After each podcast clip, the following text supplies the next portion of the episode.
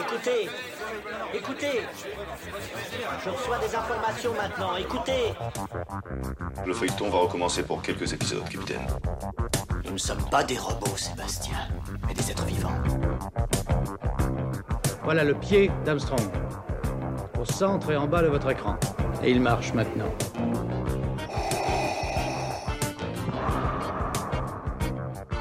On peut dire aujourd'hui que la science-fiction est bel et bien partout. Tu veux dire qu'on est dans un programme informatique Est-ce vraiment si invraisemblable Si mes calculs sont exacts, attends-toi à voir quelque chose qui décoiffe. Bonjour à, toutes et à tous, vous écoutez C'est plus que de la SF, le podcast hebdomadaire sur la science-fiction animée et produit par l'œil de chéri. Aujourd'hui, nous allons parler d'un classique qui a été écrit en 1968. Tous à Zanzibar a été jugé comme un des romans les plus visionnaires de l'histoire de la science-fiction. Lauréat du prix Hugo pour ce roman, John Brunner est un écrivain anglais majeur quand on aime l'ASF. Tous à Zanzibar n'a pas été, euh, n'a pas eu le succès public escompté sur le marché américain à son époque, mais ce titre conserve une aura très forte. L'ampleur et l'ambition littéraire de ce non-roman qui décrit le 21e siècle comme personne continue toujours d'impressionner. Pour restituer l'univers de Tous à Zanzibar, il y a maintenant 9 milliards d'individus, l'humanité souffre d'une surpopulation, crise internationale, pollution, violence multinationale qui contrôle la planète, idéologie religieuse et messianique. Le lecteur découvre un monde effrayant. Pour introduire ce roman avant de présenter notre invité, on va écouter un extrait de Planète B, une émission disponible sur YouTube, co-animée par Antoine Santépondil et Hugues Robert, que l'on vous recommande chaudement. On écoute brièvement une présentation. En 1968, l'auteur anglais John Brunner nous avait offert Tous à Zanzibar, monument visionnaire de 600 pages où la surpopulation de la planète et sa fragmentation politique, sous les appétits économiques insatiables des pourtant déjà nantis, conduisaient à une crise globale d'autant plus inexorable qu'elle demeurait en apparence larvée, masquée, là encore, par une machine publicitaire de propagande consumériste et d'angoisse du pire à venir si on ne se conformait pas à ce que l'on n'appelait pas encore le TINA, le There is no alternative, de la vulgate néolibérale. Quatre ans après Tous à Zanzibar, en 1972, paraissaient deux autres brûlots science-fictifs précurseurs en matière de stupidité humaine écocidaire par pollution hors contrôle et épuisement des ressources. Le troupeau aveugle de John Brunner, encore lui, et la fin du rêve de Philippe Villy. Voilà, c'était Hugues Robert qui présentait Tous à Zanzibar dans l'épisode Pénurie, la science-fiction, nous l'avait bien dit, disponible sur YouTube, euh, sur la chaîne Blast, épisode que je recommande très chaudement. Alors, on a, on a beaucoup de chance aujourd'hui, on a un spécialiste de John Brunner avec nous qui habite au Canada, Patrick Morand, bonjour à vous. Bonjour. Bienvenue sur ce podcast. Vous êtes auteur de fantasy, vous avez écrit trois romans aux éditions Nemos, dont La Cresserelle qui avait marqué les esprits.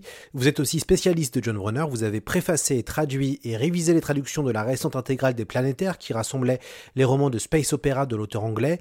Il s'agit de la deuxième intégrale disponible chez Nemos, encore une fois, sur John Brunner. La première était la tétralogie noire que vous avez également préfacée. On est là aujourd'hui pour parler de Tous à Zanzibar, considéré comme un chef-d'œuvre du genre. Alors, justement, pourquoi ce, roman a autant marqué euh, les esprits? Euh, C'est un roman qui, qui, fait beaucoup de choses à la fois, en fait. Euh, il est, c'est un des, un des premiers romans à vraiment essayer d'anticiper un futur très proche et qui propose quelque chose de révolutionnaire de ce point de vue-là, de vraiment faire de l'anticipation fondée dans la sociologie, l'anthropologie, la géopolitique pour imaginer quelques décennies dans le futur. Ça, c'était très neuf à l'époque, en 1968. Mais c'est aussi euh, un roman euh, qui euh, est extrêmement expérimental dans sa forme. C'est un, un, gros, gros roman, hein, comme on l'a entendu dans l'extrait audio. et, et c'est un roman qui s'écrit fin des années 60, à une époque où l'expérimentation formelle était très en vogue en littérature en général, mais aussi en science-fiction. C'était l'époque de la New Wave, de la science-fiction, où on essayait vraiment de, de briser les formats classiques et d'élever entre guillemets, la science-fiction au rang de la littérature euh, euh, sérieuse, entre guillemets, là encore. donc c'est un roman très éclaté, kaléidoscopique, avec des styles d'écriture très variés, une structure complètement en patchwork, et qui essaye de, rendre le côté hallucinatoire du futur, en fait. Futur plus tellement pour nous, parce qu'il est situé en 2010, en fait, mais, mais en même temps, futur quand même, parce que, et ça c'est ce qui explique la pérennité de ce roman encore aujourd'hui, euh, Brunner a vu très juste sur beaucoup de points, en fait. Il a anticipé énormément de, crises, d'angoisses et d'obsessions de, notre époque. Même si se trompe évidemment sur des, aspects spécifiques, hein, de temps en temps, c'est normal, mais il a pressenti quelles seraient les, grandes angoisses et les grandes inquiétudes de, notre temps et l'espèce de, peur pré-apocalyptique qu'on éprouve un, peu tous les jours dès qu'on regarde les nouvelles, en fait.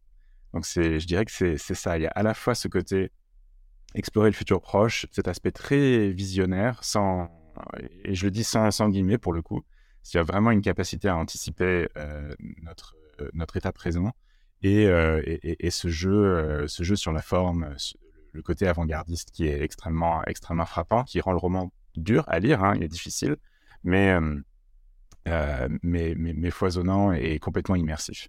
Voilà, c'est ça que je dirais vous avez dit déjà euh, pas mal de choses et on va reprendre plusieurs points que vous avez déjà un peu euh, évoqués. Euh, ma première question, enfin ma deuxième question, pardon, va être assez simple. En quoi ce texte est-il toujours d'actualité quand voilà, un lecteur ou une lectrice en 2023 ouvre Tous à Zanzibar? Alors Tous à Zanzibar, c'est un roman sur, sur la surpopulation, c'est un roman sur les rapports euh, nord-sud, euh, au, sens, euh, au sens global du terme. C'est un roman sur la décolonisation et le, le, monde postcolonial, décolonial. c'est un roman sur l'influence plus ou moins ouverte des, des, grandes entreprises privées sur les gouvernements, notamment dans les pays dits, du tiers-monde. c'est un roman sur les inégalités raciales, sur l'influence de l'informatique dans nos vies. Euh, il y a, y, a, peu de sujets qui nous préoccupent aujourd'hui qui ne sont pas abordés à un moment ou à un autre dans tout ça Zanzibar. Euh, donc je dirais que c'est ça qui est le plus frappant euh, directement. et puis, c'est un roman qui, fait des choses que qu'aucun roman science-fiction n'a fait depuis en fait. C'est-à-dire qu'il ouvre les portes sur comment est-ce qu'on peut écrire de la science-fiction. personne n'a fait Personne n'a fait la même chose que Brunner depuis, et même lui-même dans ses romans subséquents, il en a fait d'autres hein, dans le même style où il jouait là aussi euh, quelque chose de très expérimental, très euh, euh, délibérément choquant pour le lecteur. mais il l'a jamais, il l'a jamais fait de manière aussi complexe et aussi pleine que dans tous ses Zanzibar. Qui est John Brunner? C'est la première fois que, qu'on parle de lui dans notre podcast. Est-ce que vous pouvez un peu nous le présenter? Alors John Brunner, c'est un auteur britannique de, donc de science-fiction, mais, mais, pas que. C'était un auteur extrêmement prolifique. Il a écrit euh, des dizaines et des dizaines de livres dans sa carrière, euh, dans plusieurs genres différents, principalement la science-fiction, principalement le space opéra en fait, qui euh, en termes numériques, c'est vraiment un auteur de space opéra. c'est un auteur, il est né en 1934, mort en 95, et c'est quelqu'un qui qui était un peu entre, entre deux continents en termes d'écriture, parce qu'il était britannique, et, mais il écrivait majoritairement pour le public et le marché éditorial américain, euh, pour des raisons, euh, des raisons pécuniaires en fait, hein, pour faire carrière. Donc il a beaucoup publié chez des, chez des éditeurs euh, américains, il écrivait des choses qui plaisaient au public américain, et même quand il écrivait des romans du futur immédiat, ils étaient souvent situés aux États-Unis. C'était le cas pour tous ces Zanzibar, mais aussi pour ses autres romans, comme L'orbite déchiquetée par exemple, le, troupeau aveugle. Et euh, euh, c'est quelqu'un qui, euh, au sein d'une production ultra prolifique, vraiment des romans alimentaires écrits à la chaîne, avait des ambitions esthétiques extrêmement fortes. Et, il était...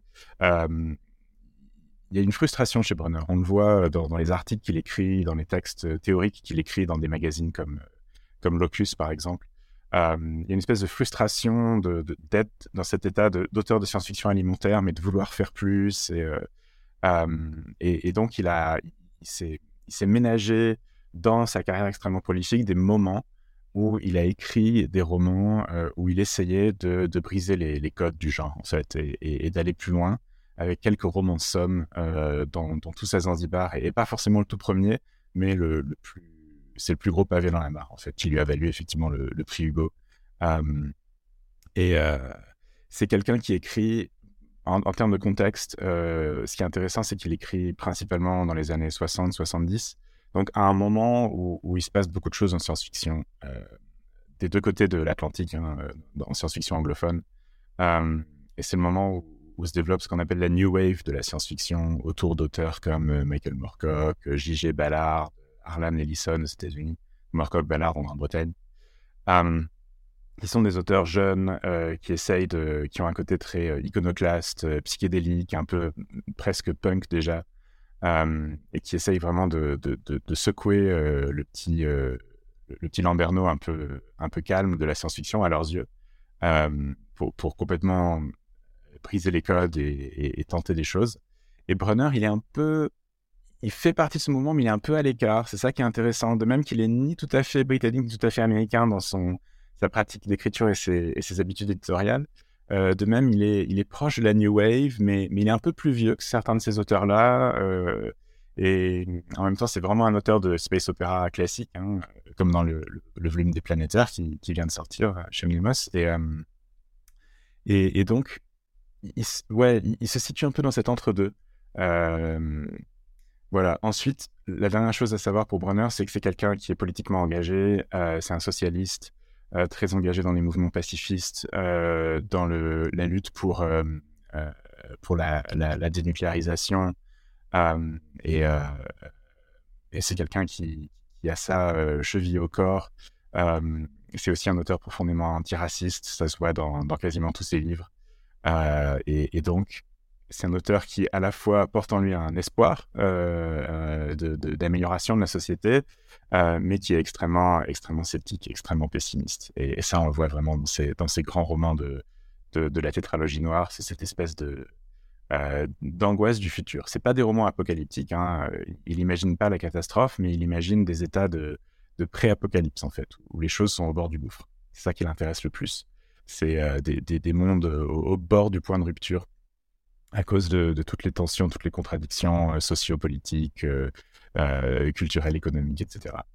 Euh, donc ça, c'est John Brunner. Où est-ce qu'il en est en, en, 1968 quand il lance enfin, l'écriture de tout ça Zanzibar Enfin, en tout cas, quand le roman sort en 68, où est-ce qu'il en est lui dans sa carrière? Euh, C'est un auteur bien établi à ce stade, surtout pour, pour son space opéra. donc il est bien, il est connu, quoi. Il a, il a bonne visibilité. Euh, et il a déjà commencé à, écrire des, romans un peu plus, un peu plus exigeants, un peu plus difficiles. Euh, les, les, le plus notable, euh, juste avant tout ça Zanzibar, enfin quelques années avant, c'est en, en 65. c'est le, je ne vais pas me tromper sur le titre français, c'est La ville est un échiquier, voilà. qui est un roman qui a été nominé pour le prix Hugo et qui est un roman y a presque un côté un peu Oulipo dans ce roman parce qu'il imagine. Euh, c'est un roman qui se passe dans une, en Amérique centrale, dans une ville du futur, mais euh, le, le roman est construit comme une partie d'échecs, en fait. Et, euh, et, les différents personnages sont des pions sur, sur l'échiquier quand il utilise le format de la partie d'échecs pour construire son roman. Donc il est déjà en train de se positionner comme quelqu'un qui, tente des choses un peu différentes et, ça marche pour lui, hein, puisqu'il se retrouve nominé au, prix Hugo. Mais mais c'est sûr que euh, on n'anticipe pas nécessairement un roman comme Tous à Zanzibar de Brunner à ce stade-là dans, sa carrière. Il, c'est vraiment euh, y a une différence de nature entre ce roman-là et ce qu'il écrivait auparavant, même si on a eu des, indices qui cherchaient à, sortir un peu des carcans classiques dans lesquels il travaillait. Cela raconte quoi, euh, Tous à Zanzibar Sur Twitter, un, un internaute nous disait qu'il ne comprenait pas ce livre et donc du coup il, il, il est heureux qu'il y ait une émission euh, sur Tous à Zanzibar pour comprendre un petit peu euh, de quoi ça parle. S'il fallait pitcher le roman, euh, Patrick, comment vous le présenteriez? C'est une bonne question. on va voir si on arrive à, à quelque chose de plus clair d'ici la fin de l'émission.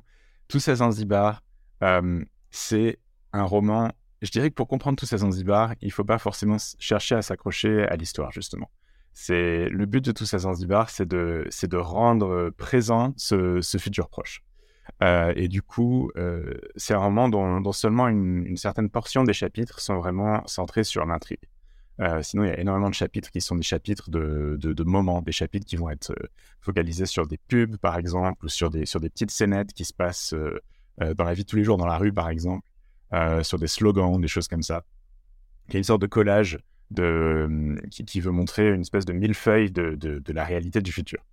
Euh, ensuite, à l'intérieur de ça, il y a une intrigue géopolitique un peu avec deux fils narratifs, euh, puisque ça se concentre autour de, de, de, de deux personnages euh, qui s'appellent Norman House et, euh, Donald Hogan, qui sont des colocataires à New York dans un, appartement.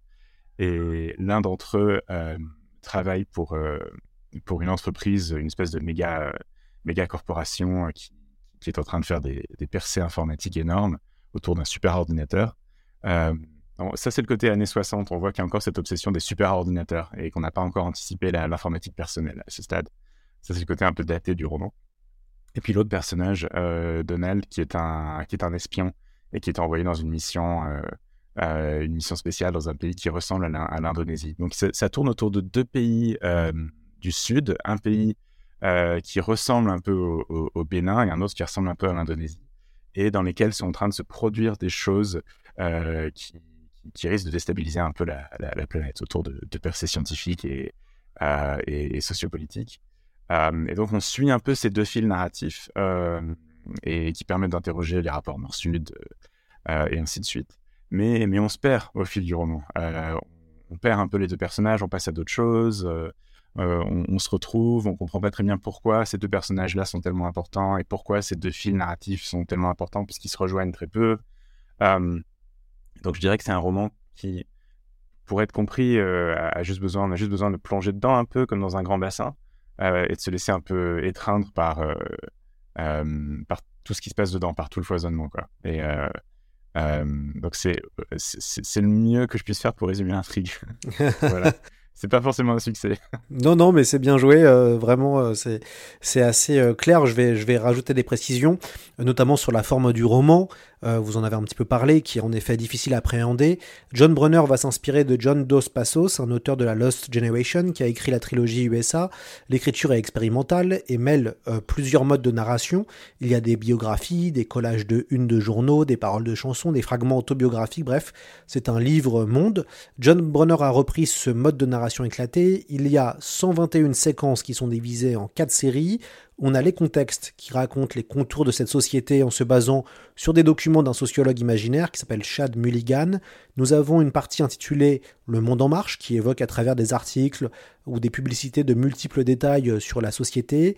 Il y a ensuite les jalons et les portraits qui vont brosser des portraits des différents personnages du roman ou des personnalités imaginaires. Enfin, euh, la partie euh, continuité permet de suivre l'intrigue qui mêle, comme vous l'avez bien dit, espionnage industriel, complot, manipulation. Euh, par contre, ce qui n'est pas évident, et ça je vais vous demander un conseil, Patrick, comment on fait pour s'y retrouver quand on commence à ouvrir ce livre? La table des matières est bien utile, déjà. Et comment est-ce qu'on fait pour s'y retrouver? Alors, je dirais que l'avantage de tout ça Zanzibar par rapport au roman de Dos Passos, effectivement, euh, il reprend vraiment la structure euh, utilisée par Dos Passos dans sa tétralogie USA, euh, sa trilogie USA, pardon. le, roman de Dos Passos est encore plus éclaté. Il n'y a pas vraiment d'intrigue centrale. je, dirais que pour, alors dans tout ça Zanzibar, il y a quand même cette double intrigue dans les sections, les sections continuité. donc, moi, ce que, ce que je je suggérerais comme mode de lecture, c'est peut-être des, rythmes de lecture différents. Euh, les, sections du style euh, Le monde qui marche, par exemple, contexte, on, peut les lire un peu vite parce que c'est plus le côté un peu, un peu osmose, en fait. On est censé absorber un peu toute la complexité de ce monde, mais, mais tout n'est pas crucial dedans, en fait. Euh, puis ensuite, mais, jalons et portraits, pareil, ça, ça, dépend, mais, mais, mais ça peut être un peu ce même type de lecture, un peu d'absorption un peu rapide, et les chapitres de continuité, au contraire, on peut les lire un peu plus posément, un peu plus, un peu plus lentement. mais euh, euh, si on peut parler un peu de ce Chad Mulligan, donc l'intellectuel euh, qui est mentionné par, par, Brunner, c'est ouais, une figure centrale du livre qui, est presque un peu le héros secret du, du livre, hein, qui forme une espèce de fil rouge et qui est lourdement inspiré de, de Marshall McLuhan, l'intellectuel canadien, qui est un peu l'inventeur des, études en, médias euh, et qui était euh, extrêmement populaire à cette époque-là, euh, fin des années 60, début des années 70. Et, et, Marshall McLuhan lui-même, c'est un peu l'inventeur de la formule célèbre The medium is the message, le, média et le message. et c'est vraiment ce que Brenner essaie de reproduire ici, c'est que le but, c'est pas tellement de donner des informations qu'on est obligé d'absorber, c'est pas du infodump, que les lecteurs sont obligés d'apprendre par cœur pour comprendre la suite. C'est plus euh, nous montrer comment cet environnement médiatique, culturel du futur euh, crée une espèce d'ambiance particulière. Et, euh, finalement, l'existence même du média, l'abondance, la superposition de publicités, d'extraits de journaux, etc., sont là pour, pour, nous donner ce, feeling de, ce monde du futur. Je préfère le, préciser aux, auditeurs et aux auditrices qui voudrait, après nous avoir écouté, euh, acheter le livre. Euh, Tous à Zanzibar n'est pas du tout grand public. Hein. Enfin, en tout cas, peut-être Patrick, euh, on est d'accord dessus ou pas. Euh, moi, je trouve que ce n'est pas un livre grand public car sa structure littéraire, comme on vient d'en parler, on fait un livre univers complexe à appréhender. Et je pense que c'est pas forcément un livre à, offrir quand on ne connaît pas la science-fiction. par contre, quand on, on aime la SF, je pense que c'est vraiment un, livre à lire. Ouais, absolument. C'est sûr que c'est pas le premier roman de science-fiction que j'offrirai à quelqu'un. Euh, sauf si ce quelqu'un est un lecteur de John Dos Passos. Dans ce cas-là, euh, c'est une porte d'entrée. Euh, mais ouais, non, c'est un roman difficile. c'est un roman qui est vraiment dans la veine des, gros romans sommes modernistes du XXe siècle, du genre Ulysse de James Joyce, ouais, Dos Passos, les romans de Virginia Woolf, et, etc. Il y a un côté Ouais, il y a ce côté moderniste, expérimental, euh, qui, qui se soucie pas trop du confort du lecteur. Ça, c'est sûr. Et c'est le roman où Brunner pousse ça le plus loin. Parce que même dans ses autres romans où il garde un peu ses, formes un peu expérimentales, il, est, il est un peu plus modéré en termes de longueur, par exemple, ou en termes de, de niveau de complexité. C'est-à-dire que dans, dans tout ça Zanzibar, il y a effectivement, euh, euh, il y a quoi? Il y a quatre étages différents, en fait, de chapitres, comme vous avez dit. Et, et il faut, il faut garder le fil, il faut s'accrocher. Euh, mais je trouve que c'est un roman, ça c'est peut-être moins, mais je trouve que c'est un roman qui se lit mieux s'il se lit vite, en réalité. Euh, si on veut se lancer dans tout ça Zanzibar, euh, je recommande pas forcément euh, de, de, passer un mois dessus, en fait, mais plutôt de, de, se lancer et, de... Le, le, fil va être tenu, en fait. Brunner, quand même, euh, c'est quelqu'un qui sait écrire une histoire. Quelqu'un qui sait écrire une intrigue, il, il a sa cheville au corps, c'est de là qu'il vient, c'est sa tradition d'écriture. Et donc, du coup, euh, même s'il fait un truc complètement éclaté, il va pas complètement lâcher euh, le, fil de l'intrigue et, c'est à ça qu'on arrive à, s'accrocher. Comment analysez-vous la cartographie du futur de John Brunner? Ah, Elle est intéressante. Euh, Brunner, c'est vraiment quelqu'un qui, qui anticipe, qui, anticipe pas forcément le renversement des rapports nord-sud. c'est pas exactement ça qui est représenté dans tout ça Zanzibar mais, euh, mais qui voit le potentiel de, ce renversement, en fait. Et euh, la, la, déliquescence des, anciennes puissances coloniales, euh, de même une certaine déliquescence des États-Unis euh, euh, face à l'ultra-privatisation, euh, les, violences urbaines, les tensions sociales. Et, il présente en fait les pays, notamment le, pays de Beninia, qui, euh, dans le golfe du, euh, du Dahomey, euh, qui, qui, qui, est un peu une espèce de, presse de, Suisse du, futur, en fait, hein, en, Afrique subsaharienne, comme, des, comme des pays porteurs d'espoir, en réalité. il y a aussi évidemment le, le, propos central sur la surpopulation, euh, qui, est, qui est intéressant, hein, qui explique le titre du livre. Hein. Le, livre s'appelle Tous à Zanzibar parce que euh, se fonde sur, enfin à l'époque où il écrit le livre, euh, on, on, disait que euh, que la population totale de la Terre pouvait, si on mettait tous les humains vivants ensemble, ils, pourraient, ils pouvaient tenir sur l'île de White en Grande-Bretagne, qui n'est pas énorme. Hein, S'ils étaient tous debout, posés debout, serrés les uns contre les autres. Et lui, il anticipe du coup un monde où il faudrait loger toute la population humaine sur l'île de Zanzibar, qui est plus grande. Euh, que l'île de White, genre six, six, fois plus grande, quelque chose comme ça. Euh, et, donc. Ça, c'est le côté un peu. Ouais, qui est intéressant parce qu'il y a un côté malthusianiste et, souvent on critique euh, le, malthusianisme, l'idée que, l'idée que la surpopulation est un danger et que la, Terre pourra pas soutenir une population trop grande. Mais en même temps, euh, c'est encore aujourd'hui une, une obsession. On est toujours en train de compter, de regarder à quel point la population s'accroît, euh, quand tel pays se fait dépasser par tel autre, quand tel pays au contraire se, se retrouve en, dénatalité. Euh, donc, euh, donc il a bien, il a bien mis le doigt sur ça, euh, euh, qui, qui, reste une de, une de nos obsessions. Le roman parle de parle d'eugénisme aussi. Euh, je vais d'ailleurs lire un, extrait de, de, ça Zanzibar. Euh, vous avez très bien parlé de la surpopulation et donc euh, le gouvernement, en tout cas les gouvernements euh, occidentaux, euh, mettent en place de l'eugénisme. Je lis un extrait qui est page 196. Les choses qui sont, comme vous le dites, exigées par la loi sont une simple question d'écologie humaine. Nous sommes 100 millions à nous écraser sur cette île et il serait absurde de continuer à gâcher nos ressources matérielles et humaines à des activités aussi inutiles que de, que de rééduquer des faucomelles ou torcher des, arrières, des arriérés. Tous les pays développés du monde ont adopté ce point de vue, et si vous voulez procréer en toute liberté, il faudra que vous alliez dans un pays qui ne pourra d'aucune façon vous assurer une aide médicale valable.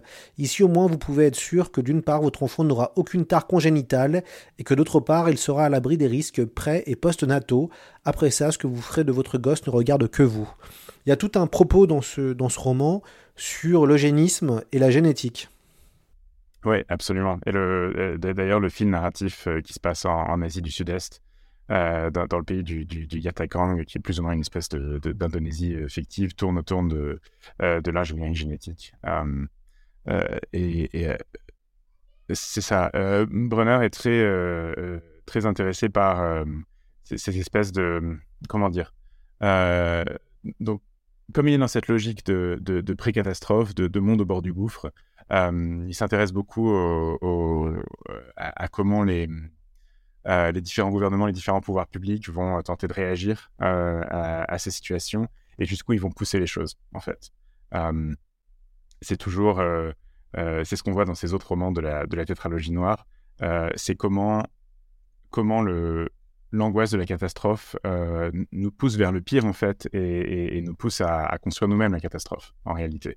Euh, dans une espèce de, cercle vicieux où, la catastrophe s'alimente, euh, elle-même. Euh, l'eugénisme, c'est, un point qui... Bah, c'est, évidemment un vieux serpent de mer hein, de, la science-fiction qui, informe Brenner ici. et, et dans, dans, tout ça, Zanzibar, il y a cette espèce de tension justement constante entre accepter la surpopulation, en fait, euh, comme une espèce de, logique naturelle, hein, finalement, de, l'espèce, et au contraire, essayer de réglementer, réguler, euh, jusqu'à euh, jusqu'à jusqu'à évoquer, jusqu'à tomber dans des, dans des pratiques qui, qui, qui, évoquent ce qui s'est fait de pire dans, dans la pensée spéculative du XXe siècle. Entre 1968 à 1975, John Brunner va écrire quatre romans. Il dresse une fresque de l'avenir, celui du début du XXIe siècle. Il parle de la surpopulation, donc dans tout ça Zanzibar, la fracture sociale, le racisme et la désagrégation des villes dans l'orbite déchiquetée en 1969, la destruction de l'environnement et le changement climatique dans le troupeau aveugle en 72, et enfin sur les technologies de l'information, la surveillance et l'informatique avec Sur l'onde de choc en, 1975.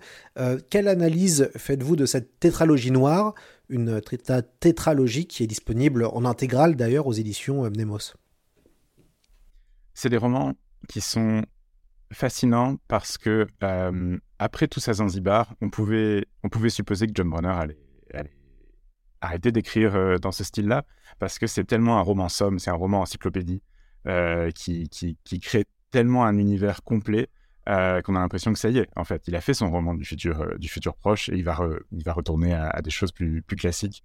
Mais en réalité, il revient à ce mode-là avec, avec ces trois autres romans. Eux aussi super expérimentaux, avec des, styles d'écriture très influencés par tous à Zanzibar, mais même parfois plus éclatés notamment dans l'orbite déchiquetée, il y a des micro-chapitres euh, qui s'accumulent, enfin, cette espèce d'accélération euh, folle, euh, beaucoup plus désagrégée que dans Tous à Zanzibar. Et en fait, on se rend compte, en lisant les autres, que dans Tous à Zanzibar, en fait, ce qui l'intéressait, c'était un problème particulier ou un ou deux problèmes particuliers, qui étaient la surpopulation, les rapports nord-sud.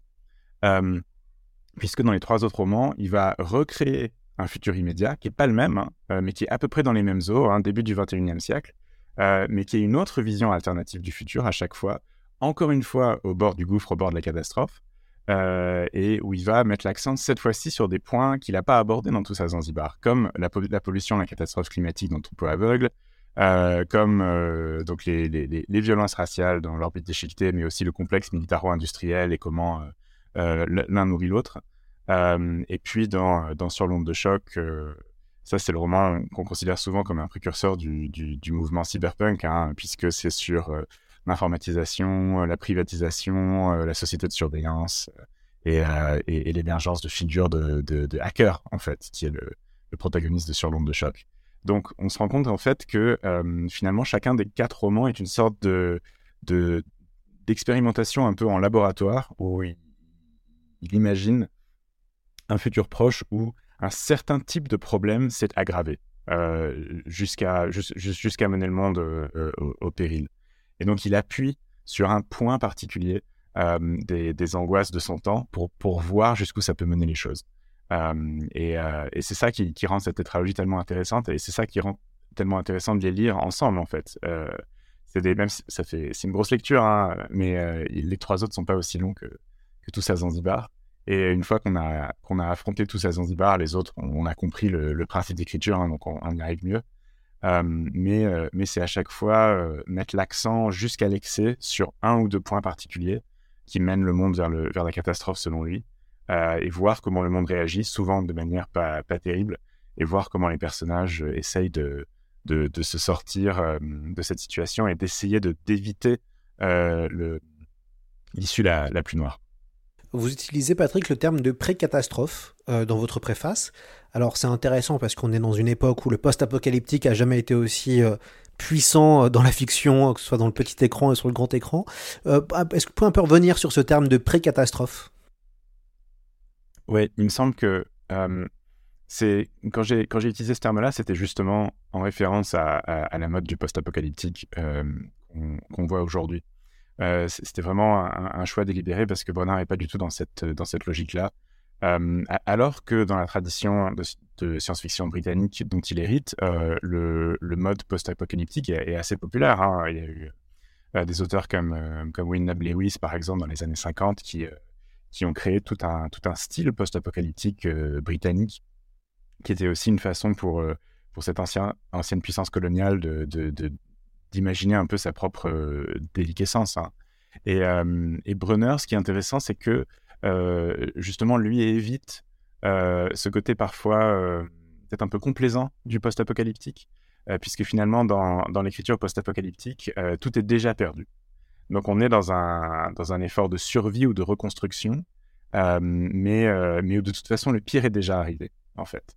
Alors que Brunner, ce qui l'intéresse, c'est que le pire soit pas encore arrivé. Et c'est des romans qui sont, à mon sens, beaucoup plus sombres que des romans post-apocalyptiques. parce que les romans post-apocalyptiques souvent peuvent se concentrer sur un petit nombre de personnages et sur des questions un peu de survie quotidienne en fait et, du coup de solidarité humaine et, etc. Alors qu'avec Brunner, on est au contraire face à des, des, logiques énormes, euh, complètement déshumanisantes. Euh, la, déshumanisation est, récurrente dans ces quatre romans.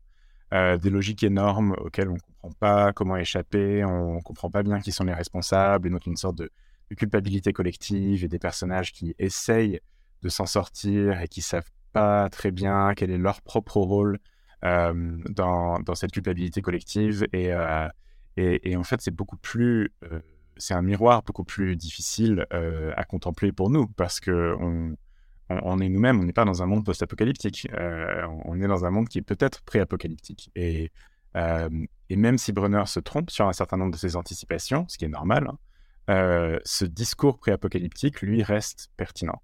et ce qu'il nous dit nous oblige à, nous regarder nous-mêmes et, et à voir où on en est d'une manière qui est qui est en même temps paradoxalement porteuse d'espoir, parce que l'après-catastrophe, c'est aussi, euh, c'est aussi la possibilité d'éviter la catastrophe. Et ça, c'est ce côté, comme je disais, le côté euh, euh, socialiste, pacifiste de Brunner. lui, il était porté par, par un espoir. C'est quelque chose qui se voit beaucoup dans son space opéra, par exemple, aussi, qui, est beaucoup plus sombre que le space opéra classique américain. Et, qui est aussi cette espèce d'espoir ténu, un peu, un peu pessimiste, parce que euh, ouais, euh, Brunner écrit à une époque et dans un pays euh, euh où l'avenir n'a pas l'air rose, mais n'est pas complètement fermé non plus. On va maintenant écouter un extrait de France 2. Et oui, en 2017, l'émission Actuality rappelait les cinq prédictions de John Brunner. On écoute. Dans son livre Tous à Zanzibar, publié en 1968, John Brunner écrivait l'avenir. C'était il y a près de 50 ans, et voici cinq de ses prédictions qui se sont réalisées. Première prédiction, une pilule contre l'impuissance. À propos d'érection, tu devrais essayer ce nouveau stimulant. Depuis, une petite pilule bleue est entrée sur le marché. Deuxième prédiction, le futur des voyages en avion. En 1968, on visionnait des films en vol sur un écran unique. Que prédit alors John Brunner dans son bouquin? Il vit sur l'écran minuscule encastré dans le siège précédent de courtes séquences visuelles. En clair, ces écrans individuels qui aujourd'hui équipent les avions. Troisième prédiction, les actes terroristes. John Brunner est précis. Les deux immeubles s'étaient soudain inclinés dans un nuage de fumée. 32 ans plus tard, deux avions s'écrasent dans les tours jumelles de New York. Quatrième prédiction, la Chine aura une place de premier choix dans l'économie mondiale. La Chine est un nouvel Éden. John Brunner écrit ces lignes en pleine révolution culturelle de Mao. Rien ne prédisposait la Chine à devenir, 50 ans plus tard, la deuxième puissance mondiale. Cinquième prédiction, le nom du président noir d'un des États les plus puissants. Le président Obomi. De Obomi à Obama, il n'y a qu'un pas. Barack Obama a dirigé les États-Unis pendant 8 ans. Voilà, c'était un petit extrait de l'émission Actuality euh, qui avait été réalisée en 2017 où on parlait de John Brunner. Dans euh, la première préface au, livre de poche, euh, Gérard Klein, qui est le premier à avoir publié ce livre dans la collection Ailleurs et Demain, écrit La science-fiction et la prospective sont des demi-sœurs. Euh, c'est la, la, première ligne vraiment de sa préface. Est-ce que euh, Tous à Zanzibar est plus un livre de prospective au vu des différentes prédictions qui se sont réalisées qu'un roman de science-fiction Patrick? C'est vraiment une, une question centrale pour ce roman parce que toute personne qui écrit une préface de Tous à Zanzibar doit à un moment ou à un autre parler de, la question de eh, qu'est-ce que John Brunner a prévu correctement et où est-ce qu'il s'est trompé? Euh, je relisais tout récemment la préface de Bruce Sterling dans, dans l'édition euh, américaine, euh, je crois qu'il est sorti en, en 2010, hein, donc l'année où... 2011, quasiment l'année où se déroule le roman. Et, donc Sterling, évidemment, traite ce, sujet-là. Mais, mais toutes les personnes qui écrivent... donc on, aborde ce sujet, puis ensuite on dit mais c'est pas ça le plus important dans ce roman. Parce que dans le fond, c'est ça, je, les auteurs de science-fiction le disent toujours, l'important c'est pas est-ce qu'on prédit correctement le futur. Et, même dans les prédictions qui sont, qui sont listées par euh, l'extrait que vous nous avez fait entendre, il y a des prédictions qui sont importantes, qui ont, qui ont un poids géopolitique euh, fort, par exemple l'essor de la Chine, euh, le terrorisme international. et puis il y a d'autres prédictions qui sont un peu plus dérisoires, comme le, président qui s'appelle Obomi, et qui n'est pas président des États-Unis d'ailleurs dans, dans tout ça Zanzibar, mais président de, de, de. Donc ça c'est juste un hasard un peu rigolo et de même les petits écrans dans les avions, oui, ok, c'est bien que John Brunner ait vu ça, mais euh, c'est pas non plus crucial sur l'apport de son roman. Et c'est pas ça qui, doit nous, comment dire. Euh, c'est pas ça qui doit influencer notre évaluation du roman sur sa, qualité. Euh, mais Brunner, ce qui lui permet en fait de faire ce travail de, de, de, prospective, euh, c'est qu'il a une compréhension extrêmement pointue et extrêmement sensible de son présent en fait.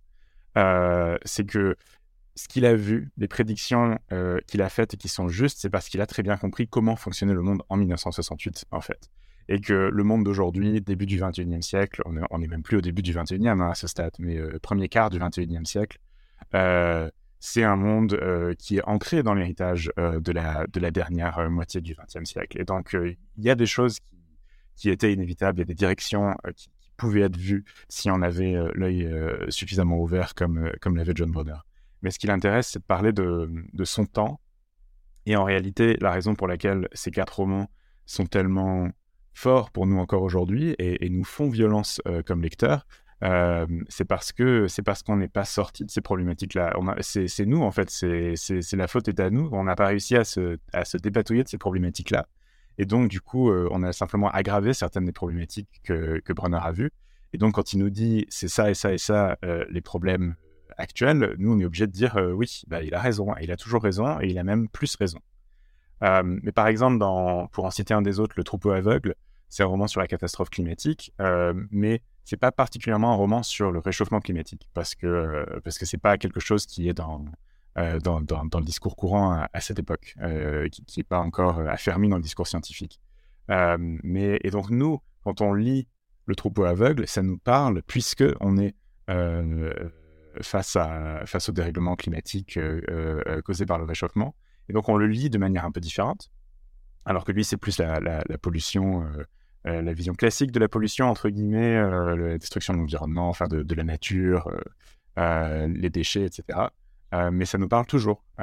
parce que oui, certes, la vision qu'on a du péril climatique est différente aujourd'hui, mais, mais Brunner a, a, extrêmement bien mis le doigt, mis le doigt dessus. Alors justement, on va écouter John Brunner. On a retrouvé une interview de la BBC qui date de 1979. Il s'agissait du deuxième épisode de la série Time Out of Mind qui interviewait des auteurs de science-fiction. On écoute donc John Brunner avec la traduction d'Audrey Allaire. Audrey est notre interprète pour nos interviews. On écoute.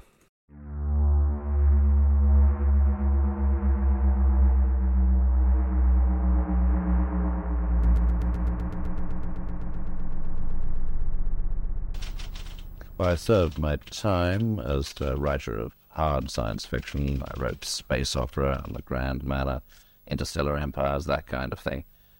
But I found in the long run that I had neither the educational equipment, the grounding, nor the actual temperament which this calls for. I never had a science lesson in my life. J'ai purgé ma peine en tant qu'auteur de hard SF. J'ai écrit des histoires de space opéra et de grands empires interstellaires classiques, tout ce genre de choses. Mais à long terme, je me suis rendu compte que je n'avais ni le bagage éducatif ou les connaissances de base, ni le tempérament nécessaire. Je n'avais jamais étudié les sciences de toute ma vie. And just being dazzled with the potential of technology isn't enough to sustain a writer's career. Little by little, I found that my temperament, above all, was drawing me towards what I think of as close focus science fiction. That's to say, fiction set in that period of the future that I might reasonably expect to survive into myself. Le simple fait d'être ébloui par le potentiel de la technologie ne suffit pas à alimenter la carrière d'un écrivain. Petit à petit, j'ai compris que, par-dessus tout, mon tempérament m'attirait plus qu'autre chose vers ce que je conçois comme de l'anticipation, c'est-à-dire la fiction qui se déroule dans cette période du futur que je peux raisonnablement envisager de connaître moi-même au cours de ma vie. And this, paradoxically, is a great deal more challenging than the stuff I was doing earlier. Because if you go way out into the voids between the galaxies, there's almost literally no restriction on what you can do with your imagination. On the other hand, if you're actually trying to extrapolate contemporary trends, then you have to impose on yourself a very firm discipline. You have to make all your projections abide by the trends and tendencies you can see in the contemporary world. And this, to me, has turned out to be much more rewarding than the wild fantasies of my early years. Et de façon paradoxale, cela représente un défi bien plus important que ce que je faisais auparavant. Parce que si vous allez jusque dans les confins du vide entre les galaxies, alors il n'y a littéralement presque aucune restriction à ce que vous pouvez faire avec votre imagination. A l'inverse, si en pratique vous essayez d'extrapoler à partir de tendances contemporaines, alors vous devez vous imposer une discipline très stricte. Vous devez faire en sorte que toutes vos projections restent conformes aux directions et tendances que vous observez dans le monde contemporain. Et cela s'est révélé pour moi être bien plus enrichissant que les histoires fantastiques débridées et confuses de mes premières années. Voilà, un grand merci à Audrey Allaire pour la traduction de John Brunner. Une réaction, euh, Patrick, sur ce que vous avez entendu? C'est ma réaction première, euh, c'est j'ai beaucoup d'affection pour John Brunner, mais il a un peu de mauvaise foi. Parce qu'en réalité, euh, le, côté space opéra, euh, science-fiction du, lointain futur, il l'a jamais abandonné dans sa carrière. Jusqu'à la fin de sa carrière, dans les années 80, il a continué à écrire ce type de roman. mais on, on, sent que effectivement, c'est pas c'est pas ce qui le porte, c'est pas c'est pas ce qui le fait vibrer même si en réalité, comme je disais, en termes de pourcentage de, production euh, écrite, les, romans du futur immédiat sont, dérisoires. En fait, c'est une goutte d'eau dans l'océan de, John Brunner. Mais c'est aussi ça qui lui a donné une vraie visibilité et un vrai crédit euh, face, au, public, y compris le public euh, pas purement des fans de science-fiction. C'est-à-dire que Brunner est écrit à un moment où, où il y a certains auteurs de science-fiction qui, qui vont traverser cette espèce de frontière invisible entre l'ASF et et la littérature euh, mainstream. Et le gros, l'exemple le plus célèbre, c'est Ballard, J.G. Ballard en Grande-Bretagne aussi, qui, qui arrive avec plus de succès que Brunner. Et je pense que Brunner, euh, chez Brunner, il y a toujours cette espèce d'inconfort, de de, de, pas être pris complètement au sérieux comme, comme auteur, euh, comme auteur, ouais, auteur sérieux. et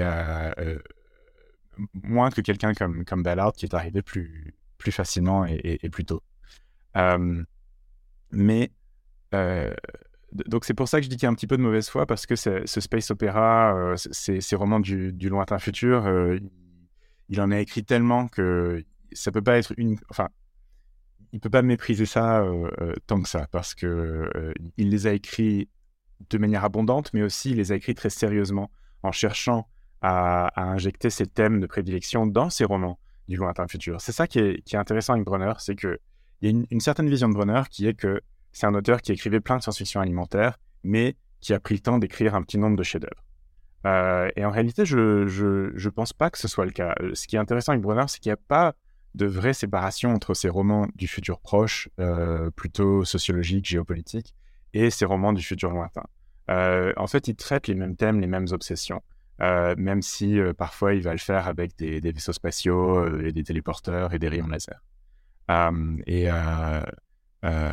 je pense que Brunner, Brunner a lui-même un peu accentué cette sorte de perception un petit peu faussée de, lui-même parce que c'était ce Brunner prospectif, ce Brunner euh, sérieux du futur proche qui plaisait à, la critique de SF à son époque et qui lui a valu des prix. Hmm. Gérard Klein écrit, et je le cite, Tous à Zanzibar n'est pas le chef-d'œuvre du siècle qu'il aurait pu être. Le meilleur usage qu'on puisse en faire, étant donné ce qu'il est, c'est de lire, le lire comme une collection de fragments du coin de l'œil, en portant plus d'attention aux détails, aux illustrations d'une invention prodigieuse qu'à l'intrigue principale. Je reviens sur cette première phrase. Tous à Zanzibar n'est pas le chef-d'œuvre du siècle qu'il aurait pu l'être. Est-ce que, aurait pu être, est-ce que vous êtes d'accord avec ça? Euh, parce que c'est un, sentiment que j'ai eu, moi, en lisant tout ça Zanzibar, que je n'avais jamais lu, donc que j'ai lu pour l'émission. Je me suis dit que le livre est incroyable, mais que ça aurait pu être encore plus fou et qu'il manque quelque chose pour euh, le, placer à, du même niveau qu'une œuvre comme Dune, euh, par exemple. Ouais, ouais, ouais. ouais. Hum, je suis, je suis assez d'accord, dans le fond. Euh, je peux pas, ouais, je peux pas dire que je suis pas d'accord. Euh, je pense que tout ça Zanzibar, euh, il est un peu tiraillé dans deux directions ce roman. Et Brunner est tiraillé dans deux directions, j'ai l'impression. mais c'est ça qui rend le roman intéressant. et, peut-être plus intéressant que si c'était un, un, pur chef-d'œuvre en même temps. c'est qu'il est tiraillé dans le côté très littéraire, très expérimental, très avant-gardiste, où il veut complètement exploser la forme. Euh, mais il le fait d'une manière qui, pour un public, euh, justement, euh, pour un public de, non-SF, peut sembler un peu daté, parce qu'il reprend les méthodes de Dos Passos qui écrivait en fait dans cette forme-là 30 ans avant, en fait. Donc on, est à une époque où la, littérature moderniste d'avant-garde est, très prompte à, rejeter les formes du passé. Et Brunner écrit ce roman en 68, alors que le type de format qu'il utilise est déjà un peu daté, en fait, euh, par rapport à ce qui se faisait en, littérature euh, expérimentale euh, dans les années 60. Et en même temps, il est tiraillé par son côté auteur de, SF, et qui est qu'il veut écrire une bonne intrigue, il veut écrire une bonne histoire avec une résolution, avec des retournements, avec, avec de l'action, du drame, etc.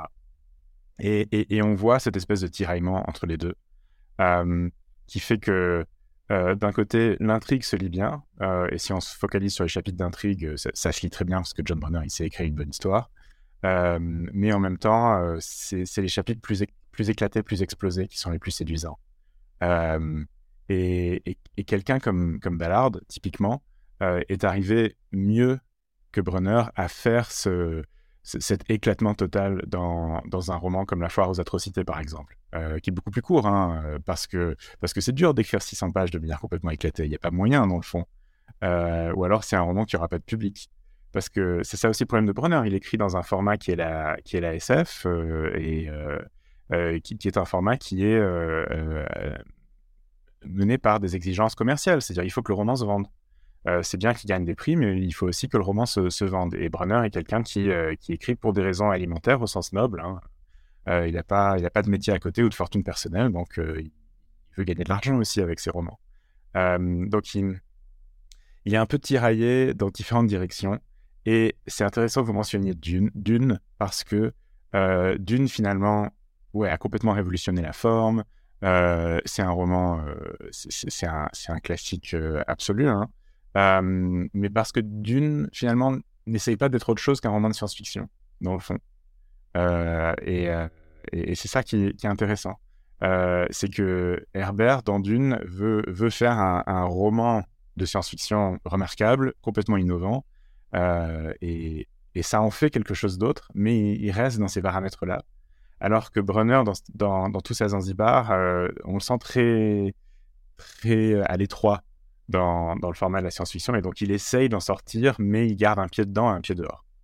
Euh, et, c'est ça qui est assez passionnant, mais qui, crée ce sentiment un peu d'incertitude face au texte.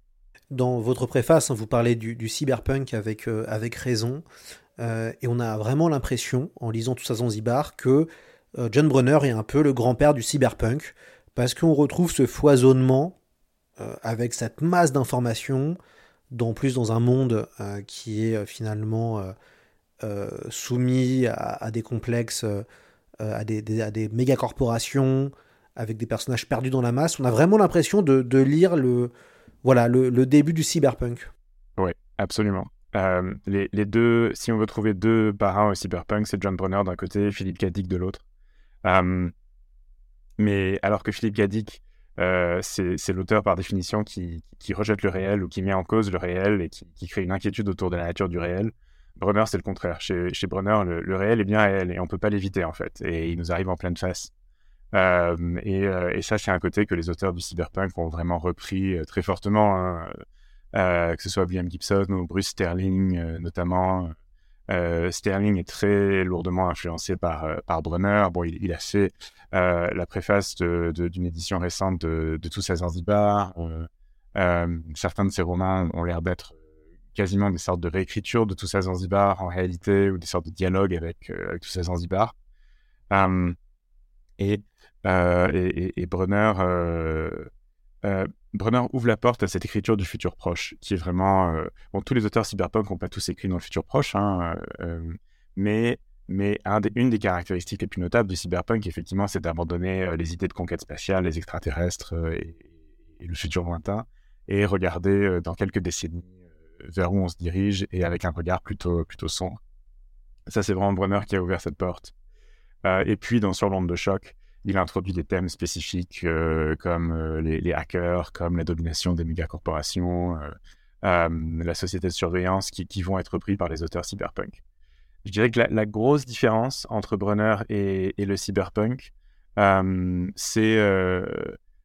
disons, il y a deux grosses différences. Une d'un point de vue plus en termes de forme, une plutôt en termes de forme et une en, en, termes de contenu. En termes de contenu, il y a il y a, un, comment dire, y a un discours politique très explicite chez Brunner. Euh, c'est vraiment regardons des questions géopolitiques et voyons comment euh, on peut les résoudre ou ne pas les résoudre. Euh, et donc il y a une espèce d'engagement politique qui est beaucoup plus clair. C'est vraiment la littérature engagée, je dirais. Alors que chez les auteurs de cyberpunk, il y, a plus un rapport poétique au futur proche qui est un peu voilà vers quoi on se dirige, qu'est-ce qu'on peut faire, peut-être pas grand-chose, et on voit comment les personnages survivent dans ce, dans ce futur un peu dystopique. C'est beaucoup plus proche du, du, polar noir euh, euh, du style Raymond Chandler, quoi, où c'est juste l'univers est moche et on a des petits personnages qui, n'ont ont aucune influence sur cet univers et on voit comment ils se débrouillent dans cet univers très moche, euh, notamment chez Gibson. Donc il y a ça. Et l'autre chose qui distingue Brunner du cyberpunk, c'est le style, c'est la voix, en fait. Y a, le cyberpunk travaille beaucoup sur une certaine texture, une certaine ambiance, que ce soit dans des films comme Blade Runner ou dans les, les, romans comme les romans de William Gibson.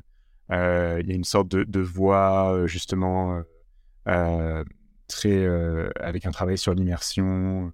Il y a, tout un visuel cyberpunk. Quand on pense cyberpunk, on pense à, on pense entre guillemets à de la quincaillerie, quoi. Il y a des, idées visuelles qui viennent à l'esprit très vite, quoi. alors que Brunner est moins intéressé par ça, en fait. il veut créer de l'immersion, ça, ça l'intéresse énormément, mais mais, mais, il a plus un rapport un peu d'anthropologue à, à, ce futur. plutôt que de lui donner une sorte de, de, de, patine ou d'esthétique. c'est pas vraiment l'esthétique du futur qui l'intéresse. Voilà. Alors que le cyberpunk est, obsédé par l'esthétique du futur. On vient de, parler longuement de, de tout ça Zanzibar, hein, avec John Brunner, donc le premier auteur britannique à avoir reçu le, le, prix Hugo. Euh, vous venez de travailler sur une euh, très belle intégrale autour des space opéras de John Brunner. On l'a mis en avant dans notre euh, newsletter en disant et en, recommandant très chaudement l'achat des planétaires, donc une très belle intégrale aux éditions Nemos. Avant de se quitter, Patrick, quand même, un petit mot sur les aventures euh, spatiales de John Brunner.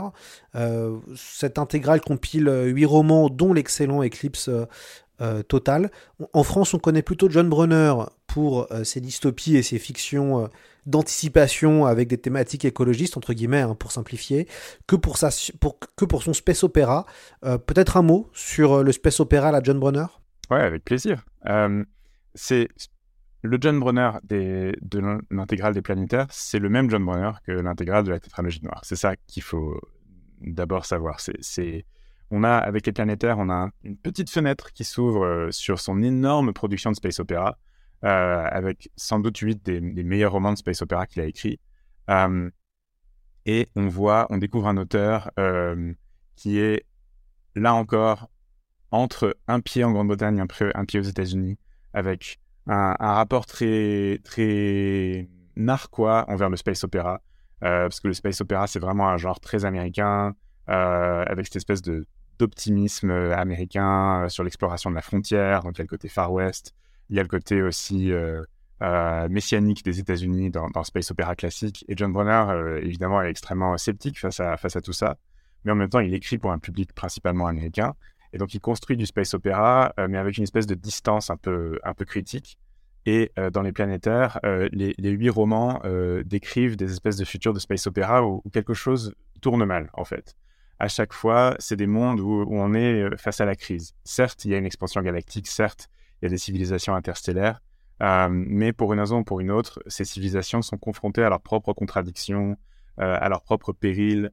donc ça peut être des, euh, des, colons sur une planète euh, qui semble extrêmement dangereuse et ils doivent se demander comment est-ce qu'on doit faire pour survivre sur cette planète. Est-ce qu'on doit rester complètement dans notre bulle ou au contraire accepter cet écosystème qui risque de nous empoisonner ou, de nous faire perdre la raison euh, Ça peut être des cas de, civilisations qui ont perdu contact avec la, comment dire, avec la, culture galactique et, qui, pour des raisons diverses, sont retournées à des états de civilisation pré-technologique et, ont oublié au fil des siècles qu'ils faisaient partie d'une civilisation galactique. Et du coup, comment est-ce que la civilisation galactique doit traiter ces planètes? Est-ce qu'il faut leur révéler notre existence Est-ce qu'il faut les laisser se développer comme ils veulent et, pas essayer de leur imposer un modèle de développement euh, euh, particulier et voir au contraire dans quelle direction ils peuvent, ils peuvent se développer euh, Donc à chaque fois des questionnements très à la fois philosophiques, ethnologiques, anthropologiques et politiques.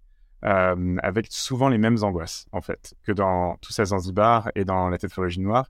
Sauf que là, il y a des vaisseaux, il y a des rayons laser, euh, il, y a des, il y a des portails euh, transdimensionnels, etc. Donc il y a vraiment, on voit le Bronner, auteur de romans d'aventure, qui s'amuse beaucoup, hein, parfois, avec des romans très courts, mais qui arrive à, créer le même sentiment d'angoisse, en fait, et de et d'oppression qu'on pouvait avoir dans, face à la tétralogie noire. Donc c'est des romans très frappants euh, parce que euh, il, se, il se situe au confluent de beaucoup d'influences différentes euh, et on sent cette voix de Brunner qui est qui est très forte et qui reste toujours la même, qui reste toujours ce mélange d'optimisme et de pessimisme profond. Ce sera le, mot de la fin. Un grand merci Patrick Morand d'avoir été avec nous. Ça a été passionnant. Évidemment, on recommande la lecture de John Brunner. On recommande aussi de découvrir John Brunner via les deux intégrales que vous avez euh, que vous avez préfacé, dont une que vous avez dirigée. Je le rappelle, il y a la tétralogie noire euh, disponible aux éditions Mnemos et les planétaires aux éditions euh, Mnemos également. certains, si certains veulent aussi découvrir John Bronner en poche, il y a, je crois, la seule édition poche qui est celle du livre de poche, tout ça Zanzibar avec aussi une, une préface passionnante de Gérard Klein. Et puis, ben, j'ai plus encore qu'à, encore vous remercier, Patrick. J'espère que vous reviendrez sur notre podcast. Oui, avec plaisir, merci à vous. Encore merci, et puis évidemment, nous, recommandons la lecture à, nos, auditeurs de euh, Tout. N'hésitez pas, évidemment, à partager l'émission sur les réseaux sociaux, à nous laisser des commentaires euh, via les différentes applis de podcast. Et bien sûr, on se retrouve la semaine prochaine dans C'est plus que de la SF.